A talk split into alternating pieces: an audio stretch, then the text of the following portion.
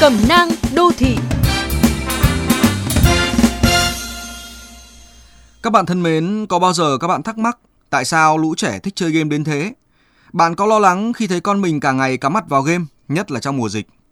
Thực ra chơi game không xấu, nó chỉ có hại khi chọn sai game, chơi sai cách. Điều này đúng với cả người lớn và trẻ em. Với con trẻ, nếu thiếu sự hướng dẫn của người lớn thì rủi ro cao.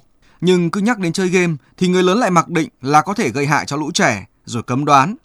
Liệu có phải vì bạn chưa thử một lần cùng con bước vào thế giới đó để hiểu vì sao con lại mê game? Có những đứa trẻ chỉ thoát khỏi sự cô đơn khi vào ván game vì chúng có bạn bè trong đó, còn ngoài kia cha mẹ không thể làm bạn. Game cũng là nơi chúng được làm theo ý mình mà không liên tục bị nhắc nhở về các giới hạn và quy tắc khắt khe. Vậy chơi game cùng con có khó không?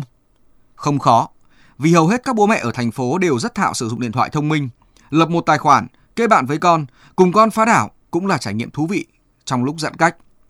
Tất nhiên cha mẹ cũng phải giúp con xác định nên chơi game nào, nên làm gì trong game để con không bị ảnh hưởng tiêu cực. Thời gian mỗi lần chơi sao cho phù hợp. Còn nếu chưa biết cách chơi game, đừng ngại, hãy để con hướng dẫn. Đó cũng là cách khơi dậy sự hãnh diện của trẻ, tạo cơ hội gắn kết tốt hơn. Khi đã hiểu game, hiểu con, làm bạn được với con trong game, bạn sẽ dễ dàng là bạn của con ngoài đời thật. Bởi cách để tạo dựng mối quan hệ không gì dễ hơn là chia sẻ mối quan tâm và sở thích chung.